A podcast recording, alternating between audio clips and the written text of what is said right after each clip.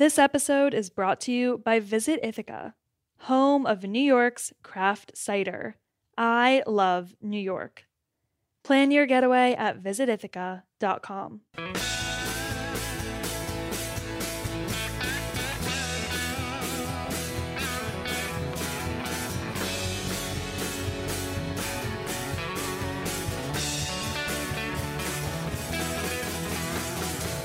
Hey, hey, this is Beer Sessions Radio. It's Wednesday, October 27th, 2021. We're recording in the field. We're talking about Cider Days, Franklin County, a great event in Massachusetts. And I got to visit at Artifact Cider in Cambridge, Massachusetts. So let's introduce our guest, and um, we're going to talk a lot about cider and moving forward uh, with beverages. Okay. Hey everybody, um, this is Soham Bhatt from Artifact Cider Project. Great. You know, it's like it's Cider Days coming up, and Ben Watson's a good friend. A year ago, he was introducing me to a lot more New England cider makers, and your name always keep coming up. I have to say, today is the first time I've sat with you, and I'm looking forward to tasting a number of your ciders. Um, how about a little backstory? So, I've been reading the American Cider Book by, by Dan and Craig, and um, it says a lot about what you're doing. In fact, I think that you being mentioned in that to me puts you on a pinnacle of you're doing the right thing. So tell us, give us your backstory, some people that have helped influence and shape you, and why you're doing cider instead of I said cider instead of something else. Um, yeah, sure. Um, you know, our cider journey started, uh, you know, quite quite a long time ago. Um, we I, I like to joke that we were kind of like unicorn customers. So we discovered cider. My my my co-founder Jake Mazar and I um, we discovered cider together, and it was right around the same time that we discovered craft beer, um, better wine than any wine that we had been drinking as as young college aged um, students, and so we discovered it pretty early. There weren't that many options back then, um, and so we drink, you know, the occasional woodchuck, a Magners, you know, uh, Harpoon was making a cider, and that was pretty much all we could get. And then one day I discovered that there was a producer in Massachusetts uh, by the name of West County Cider. I think I read about them in the New York Times. And I was like, there's this company called West County Cider has been doing this for over 20 years. They're in uh, Western Mass. How do I not know about them? And how do I not know about this idea that like we have these amazing apples and people have been doing this for this long? And I kind of fell in love around then. Um, by the time I was able to get out there and meet Judith and Field, you know, the the cider epiphany had already happened. I had had a, a bottle of their dry Baldwin. Jake and I were sitting there. I remember in our in our kitchen, um, the fanciest bottle of anything we had ever bought. Uh, you know, we were we were too young to buy anything cork and cage at that time, and we were just amazed by what how it tasted and how you could do something like that with apples. Um, so that was probably when the bug caught me. Um, a few years later, you know, we as we grew, we kind of developed our careers. Um, we were looking to make some kind of change in the world, um, and our our interests kind of aligned around food, foodways, cultural foodways, um, environment, uh, you know, craft production, doing something for ourselves, and the perfect kind of meeting point of all of that was cider. We had this amazing history uh, and these amazing apples in the Northeast, um, there weren't there was this gap between people who understood what the kind of craftier artisanal elements were, and then there was kind of this larger population of people who were interested in cider but just didn't know enough. And I think for us, it was like maybe we can create some change, get people to understand that cider is a fundamental part of the culture of the Northeast, and for people that looked more like us, younger people, more diverse, um, and show them that like, hey, we can be proud of something too, and cider's our thing. You know, t- tell me about some of your favorite apples. I, what, what I know is that New England seems to have a plethora of old varietals and old trees. You know, there's guys like Steve Wood at Farnum Hill, and you mentioned the Maloney's at West County, who've been doing this for, for longer than the rest of us.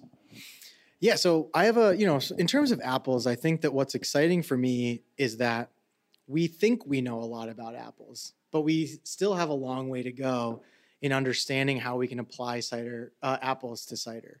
So we have there's European traditions which I think in the early days of cider making in the United States was a, a, a heavy influence. So that's where you start seeing the idea that you need tannic or bittersweet apples or bitter sharp apples from England or from France to really make a good quality cider. Um, I think that what was so cool and what what the Maloney's really broke open was, hey, you can take modern winemaking techniques like what they were doing in California and apply them to apples that might not have traditionally been used for making cider. And so what you can get are these interesting expressions, fresh, fruity, champagne like without the need for tannin necessarily. Or you can try discovering new apples just through the old fashioned way of seedling orchards. You know, they had Pippins, a Pippin cider before anybody else did, before anybody had any wild apple exhibitions. They'd been making a Pippin cider for 10 years from a seedling from their own home. McIntosh, one of the most popular school box apples, we might be sitting on Sauvignon Blanc in the grocery store. We just don't know. Um, and so I love working with, I love trying to work with new apples and figuring out what the best technique is to showcase them in the cider form. So a lot of our listeners are, are craft beer people and, and home brewers. And I know that a, a, big entryway for a lot of craft beer people was, was as home brewers in that arc. Is that the, the same for cider people or is it a little different? I know you also do, uh, like with cider days, there's giveaways of apples. Yeah, I actually think that in the er, in the earlier days, like meaning about ten years ago, the when this first kind of boom of new cider makers started, um, a lot of them were home cider makers. There was a, a there was a pretty strong tradition of it uh, for a really long time. People were making cider at home using apples from their own trees, maybe their friends' trees. That oh hey, I got this old tree in the back. It's got these bitter apples. They make great cider.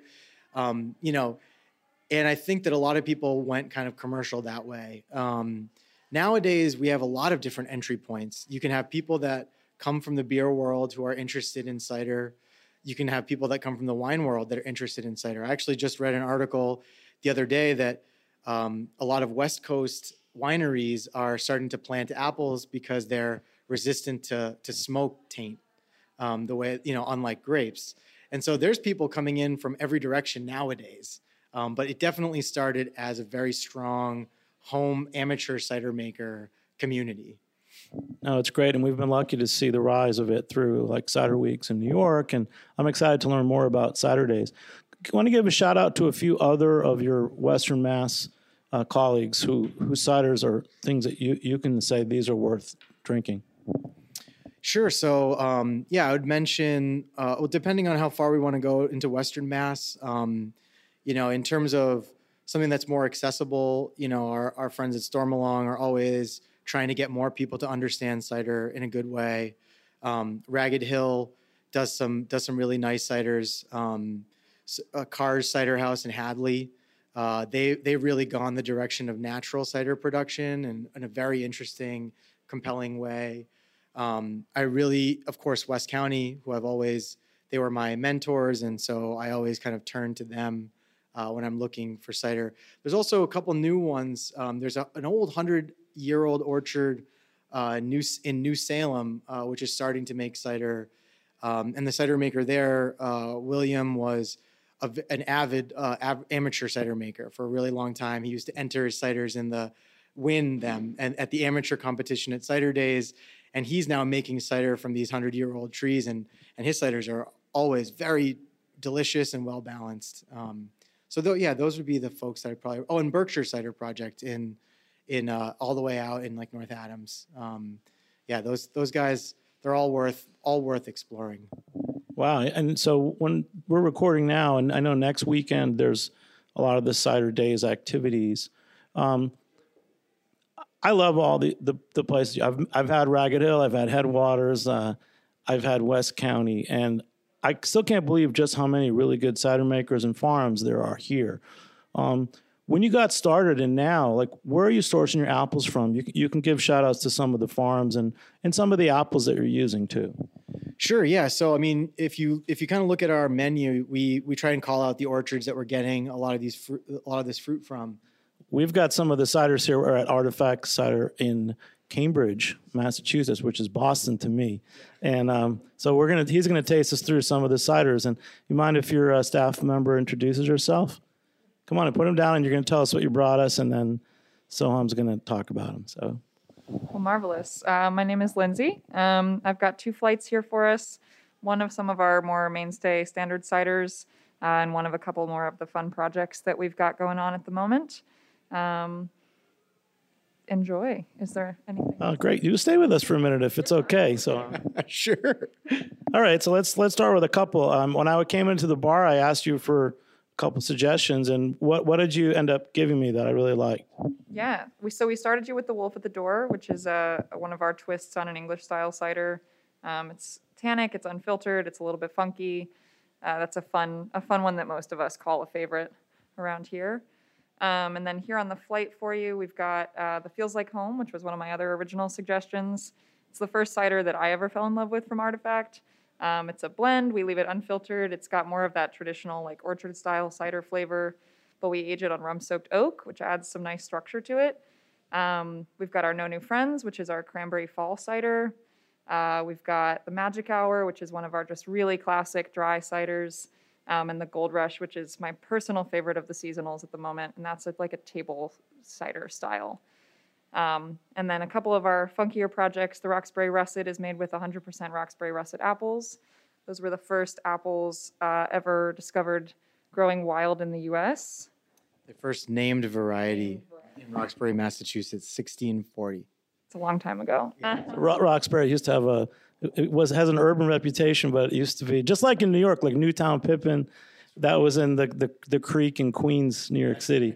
All right, so thanks, Lindsay. Um, so I'm going to tell us a little more about this, but also the experience here. So, um, what's so cool is that you know you're based in Western Mass, where all the farms are, but you have this awesome tasting facility in the heart of Boston, Cambridge. Um, tell us like what you're serving here, and is everything in cans? A little bit of your philosophy of having this tasting room, because this is, I think, where more people are probably coming to Cambridge to, to taste than going out west, right?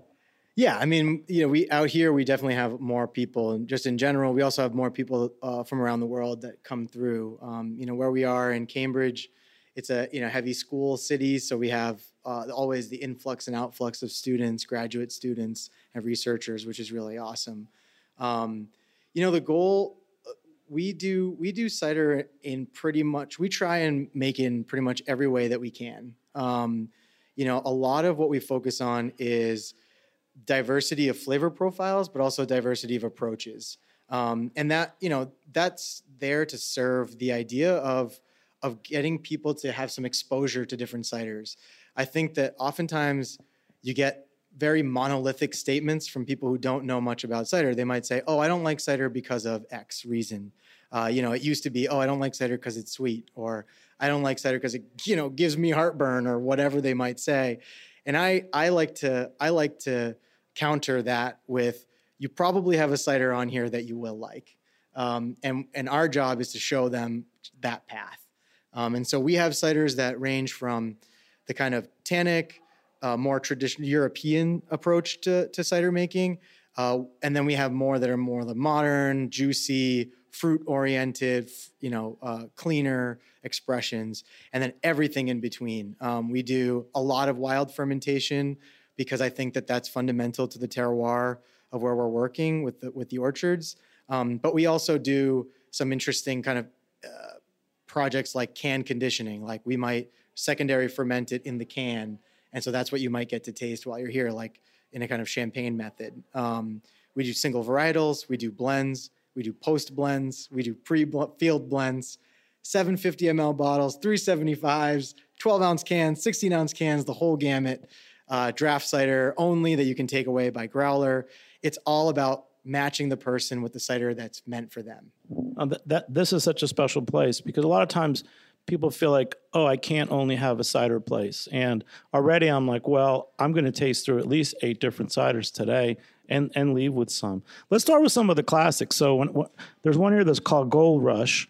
I know that from Tom Oliver in, in England, but tell us, um, you know, why and how and, and what it is. Because right away, as a cider geek, when I see Gold Rush or Roxbury Russet, I'm like, I want to order that first. Yeah. So um, this is the Gold Rush right here. Um, so Gold Rush is actually this Gold Rush is named after the apple. Um, so Tom's is I think more about how you might feel when you drink it. Um, that was a really uh, that was a great that was an epiphany cider for me. I, I loved that Gold Rush number two. I think was the first one I ever got to try, or maybe it might have been number one. Um, but this Gold Rush, these apples came from Park Hill Orchard, which is uh, just down the road from our Florence cellar, uh, about eight miles up the road. Uh, they have this amazing kind of s- sculpture garden there, and we got these gold rushes from them um, just the just last year to the 2019 harvest. Um, this was, you know, when we fermented it out, the sugar levels were a little bit lower than you might get from Gold Rush apples that are grown in like the Mid Atlantic states, because that's kind of Gold Rush is kind of a Mid Atlantic apple, um, and so we ended up uh, putting a little bit of, uh, of oak a treatment in there and kind of giving the i- in a beer if there, if there was like a beer analogy i would call it like a almost like a grisette you know? It's a it's a it's a straightforward simple low abv farmhouse style kind of wild fermented a little bit of oak simple clean uh, gold rush expression. Um, you know we we don't get that robustness that you might get from the apples in, in the in the mid atlantic but that's that's the terroir right there Yeah, I mean it's it's still quite. I don't quite understand how a different region can taste differently, but I know when we were talking to Craig and um, Dan about the American Cider Book, we did an episode just based on southeastern ciders.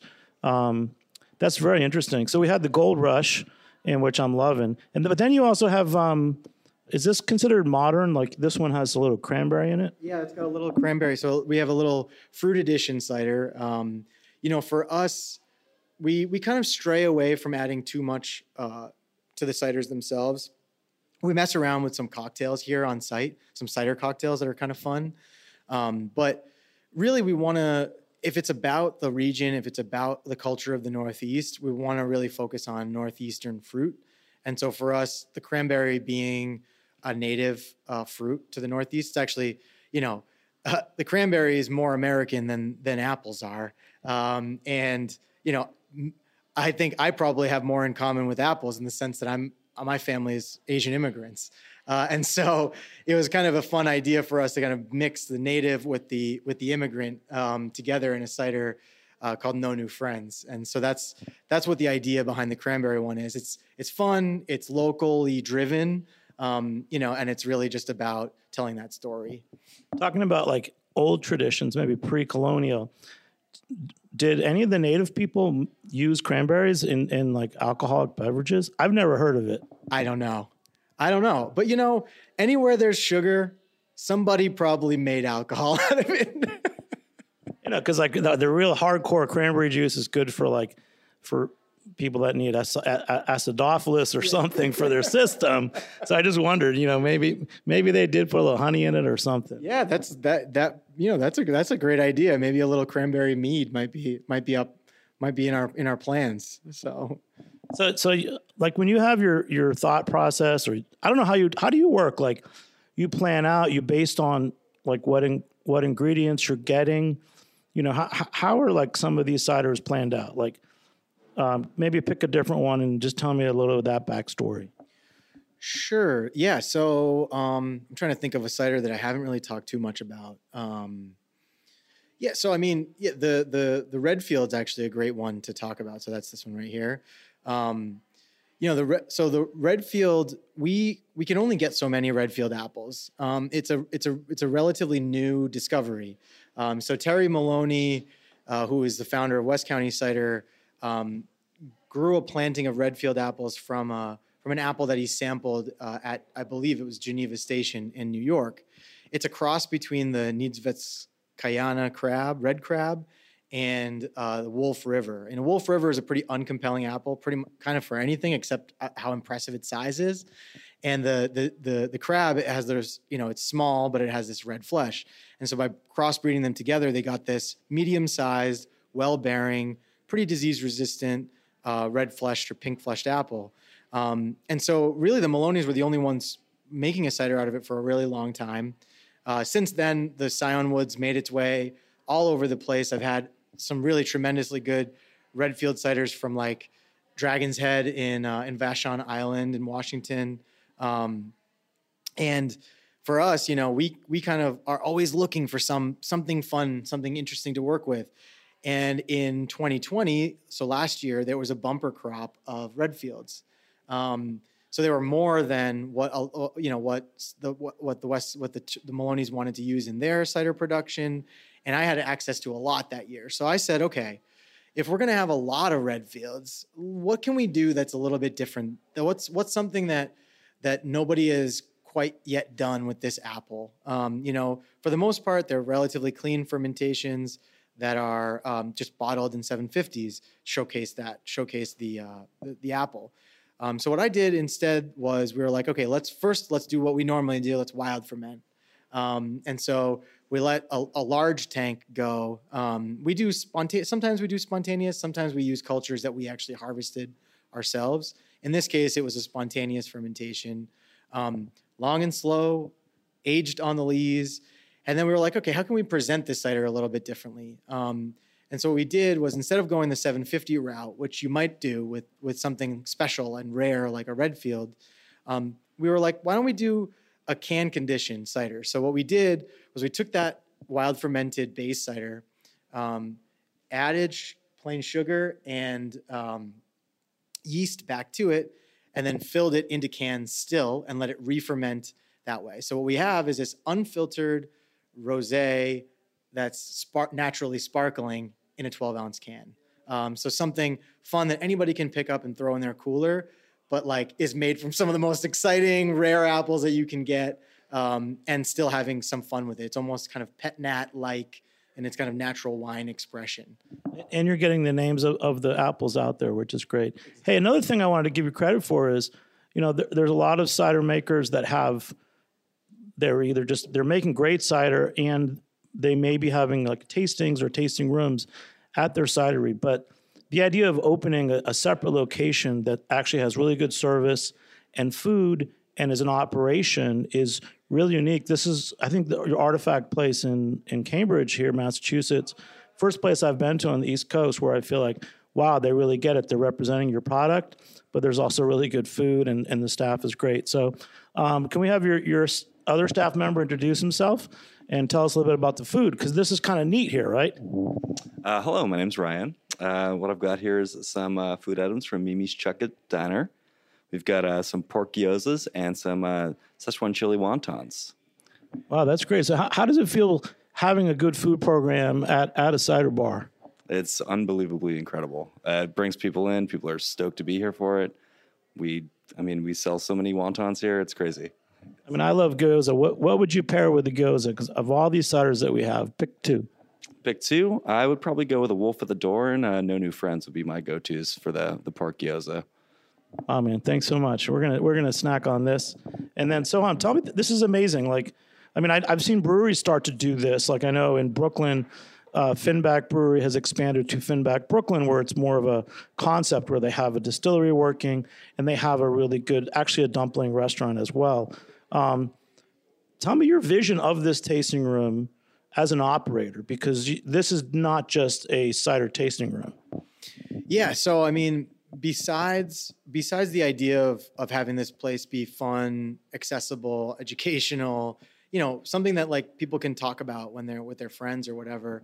You know, we wanted to kind of showcase the versatility of cider as a as a food friendly beverage, um, and I think that most of the time when you talk about cider and food pairings, it's usually like pork, roast pork, ham, charcuterie, um, or you, you know cheese. Cheese is always the answer, uh, as as my great friend Ryan said. Um, and so what we really wanted to showcase was that like, hey, there's other stuff out there. There's fun food, um, like things like chuka chuka food, which is a it's a Japanese interpretation of Chinese food and it's usually kind of it's almost like diner culture there in Japan. And so these guys are doing these pop-ups in town, and we were like, this food is actually perfect for a lot of our ciders. When you go for of something like a pure pork gyoza, which has these kind of richer, savory elements, dry ciders go great with something like that. When you have spicy food like Sichuan dumplings, um, you know, having some cider with a little bit of residual sweetness or some tannin isn't necessarily a bad thing. The lower ABV of cider uh, makes it something that's sessionable and, and food friendly in that way as well. And so a lot of it is to kind of show the world that not only is this reflective of like our region in the sense of like the earth and the climate and the geography, but also the, the culture of this place. Like there aren't there isn't just people aren't just going out and eating pork when they're out and about. You know, wh- how do normal people eat? They they eat West African food, they eat Thai food, they eat Indian takeout, they eat Mexican food, and we wanted to kind of show that hey, you guys can zag a little bit and try some fun stuff. So Mimi's, um, they they're a pop up. They're doing a six month residency here. We have a little kitchen set up that uh, is pretty friendly for the idea that people can kind of come in and come out. And so, you know, we're hoping um, we're hoping to kind of see how this goes. Maybe they stay longer. Maybe we swap it out with something else. Um, but we always want to keep it fresh and always keep it exciting and and show people that there's a different way of thinking about food in cider.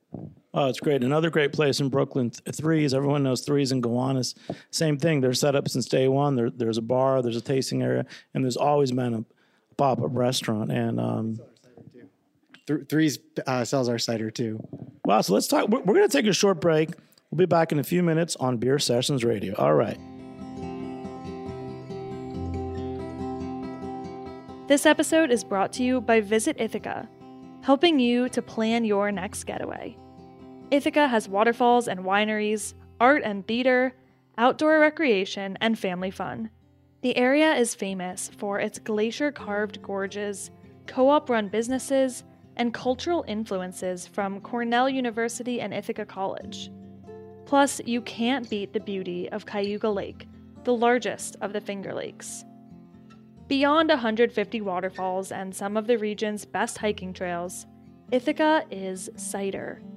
The area is well known for its local cideries, which are leading the way in America's cider revival. You can hear from the region's cider makers directly on HRN series Hardcore. There's something really special about Ithaca's climate for cultivating delicious apples steeped in history and terroir. Let Visit Ithaca help you plan your next trip to this hub of food, drink, culture, and agritourism. Home of New York's craft cider, I love New York. Get started at visitithaca.com. Hey, hey, welcome back to Beer Sessions Radio on Heritage Radio Network. Check us out at heritageradionetwork.org. Support us and become a member. And thank you so much for supporting 12 years of Beer Sessions Radio. All right. So we're here at uh, Artifact Cider Project in uh, it's Cambridge, but I call it Boston. um, but still, it's amazing because I really came up here to check out Cider Days in Western Mass, and it turned out that Soham said, "Why don't you meet me at the tasting room?" And I'm getting like this is the experience that you should have in a any kind of beverage forward establishment. It's like this is a good pub, mostly serving cider. So um, thank you so much, Soham. You know, some of the people that have inspired you, I know Ben Watson, who, you know, he's a, a cookbook editor, but he, he's been very important in cider days. Um, let's give a few shout outs to people like that that that have talked about you and and and encourage you on the way. Yeah, absolutely. Um, ben Ben Watson, uh, you know, one of the first cider books that I ever bought was uh, Cider Hard and Sweet. Um, you know, that was seminal in kind of the the idea of democratizing people's understanding of how cider is made. Um, you know, he's always been super encouraging at Cider Days from the very beginning. Cider Days is also very important to us. Um, you know, we're both Massachusetts kids, and so to have the oldest cider festival in the country uh, just down the road, basically from us, uh, is pretty amazing. And so we really love to integrate into that world. Um, you know, I talked about the uh, the Maloney's. You know, got to give a shout out to Dan Pucci and Craig Cavallo, uh, who wrote American Cider. Um, you know, they Dan uh, in particular is is so fascinated with cider um, that he's a font of, of information and knowledge and connection. You know, like, hey, I was thinking about this, and and he'll be like, oh, well, you know, such and such in Santa Cruz is also doing that, you know, and you should talk to them. And you know, as a as a connector, um, you know, he's amazing. Um, Darlene Hayes has has also been a really great mentor. You know, Darlene and I have known each other for a few years now. She's the editor of Malus, which is like our little um, industry zine, and uh, you know she's been doing an amazing job with that. We I actually wrote uh, we wrote an article kind of to, she edited an article that I wrote in there about cider ca- categorization, and I just love you know her technical approach, or practicality and pragmatism around cider, her open mindedness to it as well um, has has been really she's just been a really great um, kind of peer in the cider world. Um, and you know, finally, Michelle McGrath, uh, the the president or the executive director of the American Cider Association. Um, you know, she works tirelessly to get cider advocacy out there in the world. Um, you know, I'd be hard pressed not to mention her. You know, we talk probably once a week, and you know, she's she's really out there trying to do the best for everybody. And sometimes she doesn't get the credit that she deserves, but you know, I'm here to say that she deserves it. So, wow, man, it's, it's so great. I tell you, if I if I'm tasting through your different ciders, I say that Gold Rush right now is for my palate. This is what I want. Okay. How would you describe me as a cider drinker? Okay, so um, well, I mean, I want to I want to see what you want to see what you have to say about the other ones. Um, you know, but the Gold Rush, the Gold Rush cider that we have here is a very cidery cider. Um, you know, for for the cider people who have been around uh, a while, um, our palates naturally enjoy ciders like that. Um, good long fermentation, lees aging gives it a little bit of body and kind of almost kind of a creaminess, um, and it's dry. Uh, we love so dry, just on the verge of tartness, but not super sour. Yeah, exactly. It's a it's a relatively medium acid um, apple, and so you know the kind of dryness is there, just because it's like it's, it's just clean and and it and it's fresh against the palate. Um, and so I think that at least I believe that over time, um, you know, it's it's a very very subtle drink. So somebody that has the ability to really tap into subtlety in beverage can appreciate ciders like that. Um, you know, a lot of people that are just getting started, they can't really see through. Uh, they can't really see through that yet, and so we're hoping to kind of get people to kind of move in that direction. But that being said, not dry, dry cider isn't the only good kind of cider. Um, you know, dry meaning uh, you know pretty much zero residual residual sweetness. Um, it, you can have fantastic ciders with residual sweetness. It's just if you're really if you have a delicate palate that understands subtlety, those are the kinds of ciders you'll like.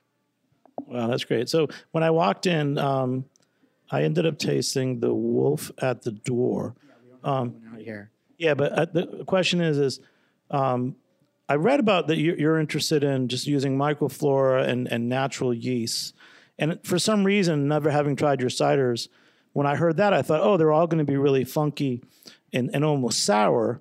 Um, and I'm starting to appreciate that you are doing a natural natural cider making. Um, take it. Yeah, sure. Um, yeah, I think that that was another thing that when we first, uh, you know, in the beginning, uh, the early days, I would I would inoculate just like any kind of newbie newbie cider maker might.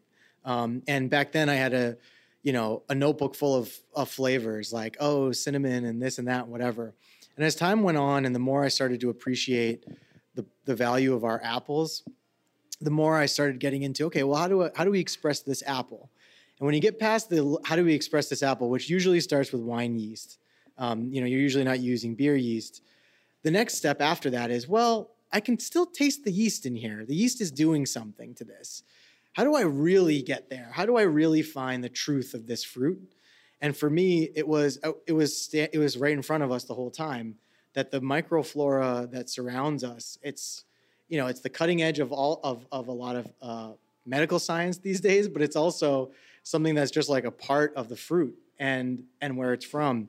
And so starting to, play around with how do we get the microflora to express that fruit on its own. Um, was a big kind of it took us a few years to figure that figure some of that stuff out because oftentimes people are afraid to make wild ciders because they can go towards vinegar they can have uh, volatile acidity they can be sour like what you're talking about um, but with a, with a few small interventions it's possible to let those apples really shine through the natural flora that's there um, and that's that's a pursuit that I think probably for the rest of my life I'll probably keep working on, you know, because there's millions and millions of organisms out there and there's lots of apples to work with in lots of different places. So um, it's just part of the terroir uh, concept for me.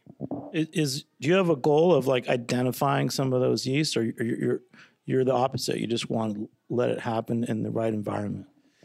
A little bit of both. So we um, there are some there are some orchards that we work with over and over again, and so what we'll do is we'll we'll spontaneously ferment some ju- raw juice from an orchard that we might work with a lot. Um, when we spontaneously ferment, we might spontaneously ferment a small amount to start.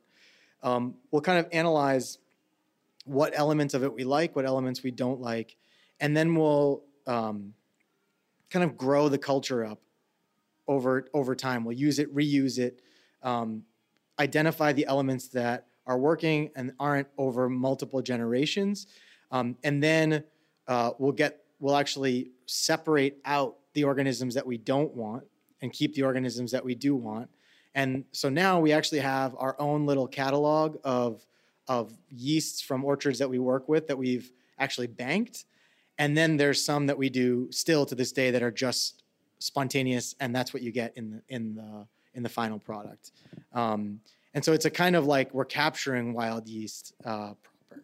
Um, we're capturing wild yeast, but we're also sometimes just using it spontaneously. So in the case of the Redfield, that was spontaneous. In the case of Magic Hour uh, over here, that's a yeast that we captured ourselves and reuse.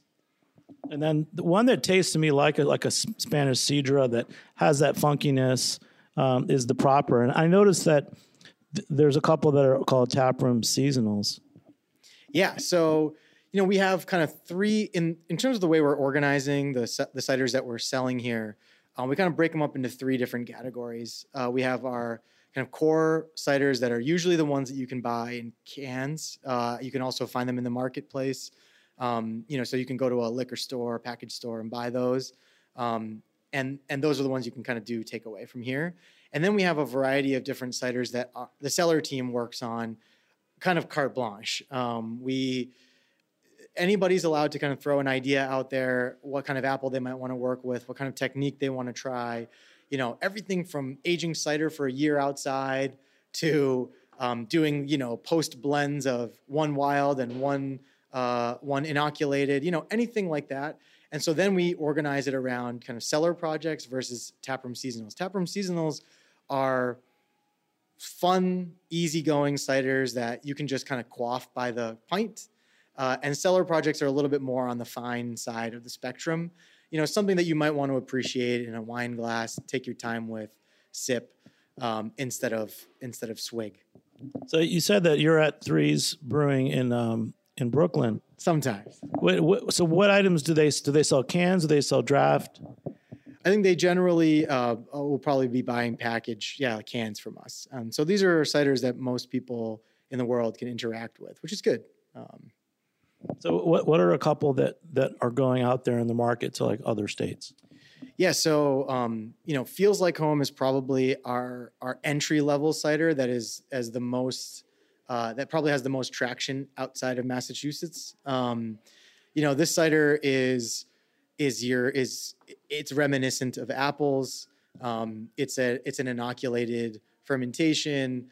Um, but really, it's the the home is the Apple storeroom for me in, in the in the reference for, for the title. It's a, it's about evoking a, a feeling of being in a at an orchard during harvest season. It's got unfiltered juice added into it. The rum soaked oak is there not just for structure, but also to as a kind of nod to the to the old weathered wooden crates that you might see at, at an orchard during harvest. Um, it's about half the level of sweetness uh, that you know a ma- mainstream cider might have, and so this is our this is our like, hey, you don't know much about cider, but you want you're interested, you're kind of cider curious. This is our like, hey, come on in, come on in, cider. No, it, it's great. And so it also has um, some barrel aging or rum something. Yeah, we we um, we actually take uh, oak chips that have been soaked in rum, uh, and then add those into the fermentation portion of the of the production of that cider, so you can get a little bit of that extraction of those flavors. Um, you know that when you're in an Apple storeroom, there's like years and years of funk built up, but there's also this enormous flamboyant fruitiness that you get arrested by on the air, on the air, on on your nose. And so I wanted to kind of play around with that. And rum to me as is the cleanest spirit with a bit of funk, especially pot still rums. And so having that wood with the rum for me is that like is that old weathered bin that's had you know 20 years of old apples in it uh, you know Well, it, it tastes like it. I mean, what, what's great is that like when you talk about certain barrel aging and, and rum or other spirit barrels for beer, you always kind of assume it's going to be stronger and bigger, and it's not always balanced. They, can be, but they're not. This is different though. These are all in the realm of cider. I I, I heard the the rum oak pieces, and I just assumed it was going to be like a stronger flavor, but it's it is really balanced, and there is a nice. It is a sweetness. I can say sweetness, right? And how how are we going to figure out how to tell people really about dryness? Because I said dry, and I liked Gold Rush, but um, then I had the proper, which is like a Spanish funky. You know, it, have you thought about having a board where you break it down by style and how you'd educate people? Because I know you're interested in educating people. Yeah. So one of the things that we already do uh, is with our with our ciders that are out in cans in the market is we put a little um, we put a little graphic on the side of the can that shows sweetness, acidity, and structure. Um, you know, I think that the conversation around cider is all was so focused on sweetness that we forgot that there's all these other elements to it, especially tannin, especially acid. Um, you know, the, the more the more acidity that's in a cider, the less sweet it'll taste. Um, you know, on on the palate, the more tannin it has, the you know, it'll change the pers- perspective or the perception of that cider. And so, you know, I think that we, we're starting there. Um, it's a conversation that we'll always have to keep having because, you know, one of the things that we notice is that some people mean sweet in one way and then other people mean sweet in another way. You know, sometimes you can have a bone dry cider, meaning there's no residual sweetness at all, but it can smell fruity. And so people say that it tastes sweet. Um, or you can get something that is tannic, uh, but but has residual sweetness that somebody will call dry because of that puckering sensation that tannin has. It dries the mouth, literally. Um, and so it's an interesting conversation. I think that the greatest thing about that is when our staff can interact with our guests and we can have that conversation in person. You know, there's only so much you can do by putting it on a can and sending it out to a store. Um, really, you got to come here and and have that conversation, and we'll we'll try our best to get you get you on board. No, I'm having a great experience, and I'm looking forward to having the gyoza. Um, and I was I was going to say I think all the ciders probably go with all, with, all- with your food. Um, which, if we're going to sit down and order a full glass, what would you order to, to have with the gyoza now? There's a little bit of ginger in there too. Yeah. Um, you know, I think that with the with the with the Szechuan, I might actually go with either Wolf at the Door or proper. I love spice and tannin together. It's one of my favorite pairings in cider. Um, you know, we just did a we we just um, had hosted a dinner at a restaurant called Dhamaka in New York City, um, and that was a revelation pairing their goat biryani with Wolf at the Door. It was just it was like the roof blew off the place. Um, and so I really love that combination of spice and tannin. And then with the with the pork gyoza, I think I would, if somebody is willing to kind of uh, ex- try a dry cider, I think that something like the Gold Rush uh, would actually go really well. Roxbury Russet, uh, because of its kind of pear herbal tea kind of notes that are in this expression of it, the 2019 that we have. I think that a dry cider with a nice savory pork gyoza would be really nice. Wow, man, this is really great. Um, I want to ask you a million questions, but one of them is you use the term forward looking beverage. I'm kind of getting it by, by being here in person, but how would you explain it to the industry? Because, I mean, for some people, forward looking beverage is, is hard seltzer being made by a brewery and their reps saying, oh, that's what I'm starting to drink on my on my day off, which I'm always shocked by. Yeah, that's fair. Um, and I think that in a, there is a world where where uh, the kind of like you know AB InBev version of innovation uh, is where we call is what we call forward looking. I think for us, it's about saying that we have we have this amazing beverage that has a connection to the past of this place, but it actually is more reflective of today and tomorrow than it is of that past. Um, you know, so for us, this this food, this the this expression of this land, the the the the diversity of the ciders, that's about pride of place. And it's a pride of place that anybody, any young person walking down the street from any walk of life, um, you know, from any socioeconomic background, can can have that pride of place about. Um, because really, it's just the apples that are there. All the rest of it, the experience, the taste, the, the flavor profiles, all of that stuff is all us. It's our culture, it's our people. And that's what it's about. Um, it's about looking forward in that way. Um, So I'm spoiled by cider. So I, I, I- I drank the Gold Rush first, and I'm working on the Roxbury Russet, and I like the Proper with its funk, and I like the Redfield with its Providence. but um, I really could drink all of these, and, and that's you've really done something here. So um, I'm not blowing smoke up here, but um, honestly, I have. This is the first place I've been on the East Coast where I can say I'm actually really getting an education in cider, but enjoying myself and uh, it it's needed. You know, It- it's like I, I don't. I'm just really happy, man. So thank you so much. No, thank you. Thanks for coming in. You know, I mean, I always we always have to remind ourselves that we make booze from apples. It's supposed to be fun. It's for pleasure. Um, and so, come in, have a good time. That's what it's all about. Well, it's cool that you didn't go out and just try to make one style. You know, it's like you could have said, "I'm just going to make Sidra," and then realize that it's kind of like a lot of breweries open. I I can say threes because they've said it. They opened, you know, whatever eight years ago. They're like, "We're not going to make IPA. We're going to make saisons," and of course, they're most known for their IPAs, and and now they're getting into lagers. Um, do you feel that same way, or do you feel like because it's apples? You're, are you driven more by the fruit than you than you are just by picking a style and making it? Um, I think that for me, it's it's about creating diversity in the portfolio.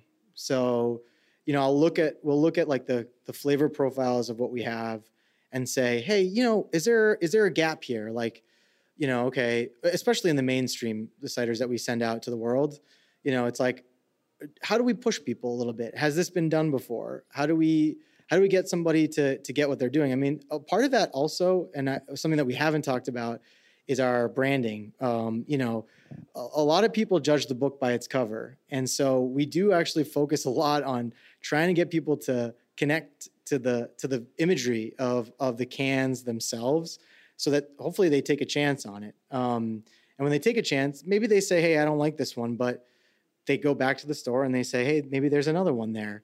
And they try that. And especially if they come in, they can really try a bunch. So for me, it's really about showing people that there's this wide range of ways that you can make cider. Um, first, also because it's fun for us. You know, on the cellar side, you know, we it's incredibly fun to try new ways of making cider. Like, oh, did you have what? Did you try it this way? Or maybe we need to work on this harvest window a little bit better. Should we ask this orchard to pick these a little bit later? You know, oh, what are you getting on this? Oh, I think this needs a little oak treatment. Okay, fine, let's move it over. You know, it's a lot of fun to make cider for us. You know, we really do get a lot of joy out of that. And so I think there's there's that component. To, to your point, uh, the early part of it at least, you know, there's there are commercial needs of what we have, and so you know what we'll do is we'll make cider that um, that people want, and the the stuff that sells is that's one way of of understanding what people like. But there's also other ways, like certain types of uh, restaurants might buy a certain type of cider. Um, and maybe that's a demographic that's understanding cider in a different way. That's one aspect. Another aspect is that palates change. You know, when we first started, the first cider that we ever came out with was a bone dry blend of Baldwin, Northern Spy, a little bit of Reine des Pommes, and some Roxbury Russet even that we had handpicked. Um, the market was not necessarily ready for that. Uh, and it took us a little while to kind of figure it out. But now, seven years in, I'm actually starting to see more people email us about our dry ciders than they do about the the ones that have residual sweetness. And just that little shift of like, hey, we're more interested in these fermentation qualities. We're more interested in dryness. I tried a Spanish cider. I'd love to see what you guys have. that's changing, and so we kind of are there to meet the moment as well. I'm not going to diss on natural wine, but I will say that one thing I love about what you're doing and, and some of the fine orchard based or harvest based cider makers is that there is a sense of place, and, and that's transparency. Even if you're getting different apples from different farms, we kind of know where it's from. And when, a lot of times when I when I someone I go to a store and it's like it's natural wine, well, it's from country very far away, and I don't dis d- deny that they're getting natural wine, but it's a little different than going to your, a regional cider maker. And I, and I feel like, like cider kind of lends itself to that. I guess because we're in the Northeast, right? Yeah, we we have this. We have. Uh, shorter distances to travel to get to orchards. and a lot of us grew up apple picking um, and eating apples as a pretty normal part of our lives. I think one of the fun things about that is like when you compare it to other parts of even the country, the United States. I mean, you know, I've had cider makers from the West Coast blush about how exotic our McIntosh tastes, you know, um, or you talk about European ciders. I think the beauty, the beautiful thing about what we have here in the United States versus like you know places far away is that they're very restricted in their rules and their approaches, um, whereas we can kind of do anything. And so as time goes by and as customers and more and more people become cider aware, a lot of uh, cider makers are there to kind of be like, hey, look, like you like natural wine, like there's no more natural wine than certain ciders are. Um, you know, you like farmhouse style beers, like hey, maybe there's a cider analog for you in there. You like lambic? Oh, cool. We do barrel aged stuff that's funky. Uh, you know, um, there's there's a lot of fun. Uh, you know, any uh, clean. You like uh, you know you like Marlborough Sauvignon Blanc from New Zealand, like we can do that for you, you know? And so there's this all this fun stuff that's just right there in your backyard and it connects directly to your to your uh, personal history um, as well. I think you're doing a great job. Again, like in, in the past, a lot of places that are just focused on their own products, like a brewery, for example, they're not satisfying everyone. And this is really one of the first places I've been for cider in a long time where I can say, wow, there is something here for everyone. But it also makes you work harder, doesn't it? Because your staff has to know what what's here. And I think every person that came here would be happy just having cider. And I know you have a little beer too, um, but I, I, used to do that when we when I had Jimmy's number forty three years ago. It was like we only had beer, then we had a little cider. But in the early days, before we had liquor and other things, my staff had to work a little harder. But everyone ended up finding the drink that, that they were happy with, and I feel like that's what you have going on here at Artifact Cider in Cambridge. Yeah, absolutely. I mean, our staff is is bar none here, uh, and in and in Florence. Um, at, at, the other at, the, at our other tap room at the cellar. I mean, the level of dedication, the level of knowledge and enthusiasm that these guys show day in and day out, with a lot of people that roll through here with no understanding of cider at all. Um, you know, it impresses me, uh, to be honest with you, because for me, you know, I'm I'm I'm the cider. I'm living in the cider world, cider making world, you know, where it's a little bit torturous. It's like art, you know? Um, and, and so I'm sitting there torturing myself, thinking about what the next one's going to be, uh, while these guys are out here really telling the story. Um, and I think that I really owe it to them uh, for that. Um, Last question about staff. I usually find their front of house staff are, are naturally good at explaining, you know, what, what they're selling, and that's part of their talent. Did your staff, did they come in already fans of cider? Or did they become fans of cider by working with you? So we have an interesting story here. Um, actually, both you know both places is that uh, you know we opened this tap room, uh, reopened these tap rooms in the summer of this year, and we couldn't find anybody.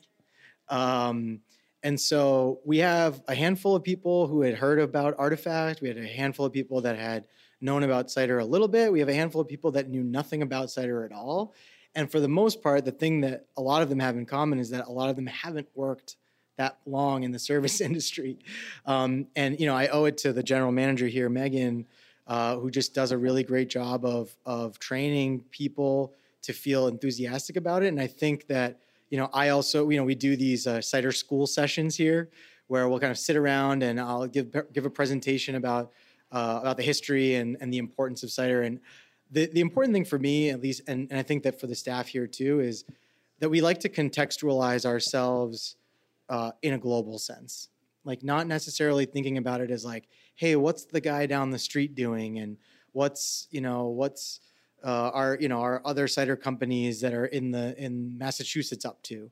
We're really thinking about it as like, hey, like we're trying to do this thing for our region, for our for our product that we care about a lot. Like we're here for the world, so everybody like let's show them what we got. Let's show them the best that we can do, and they they all do an amazing job at that. Um, and I think it's because they're not that jaded yet, but they're actually all awesome. Um, Well, you're a freshman, and again, where we are, it's if you ever come to Boston, you go over to Cambridge, go to Central Square. That's between like MIT and Harvard. It's a cool area.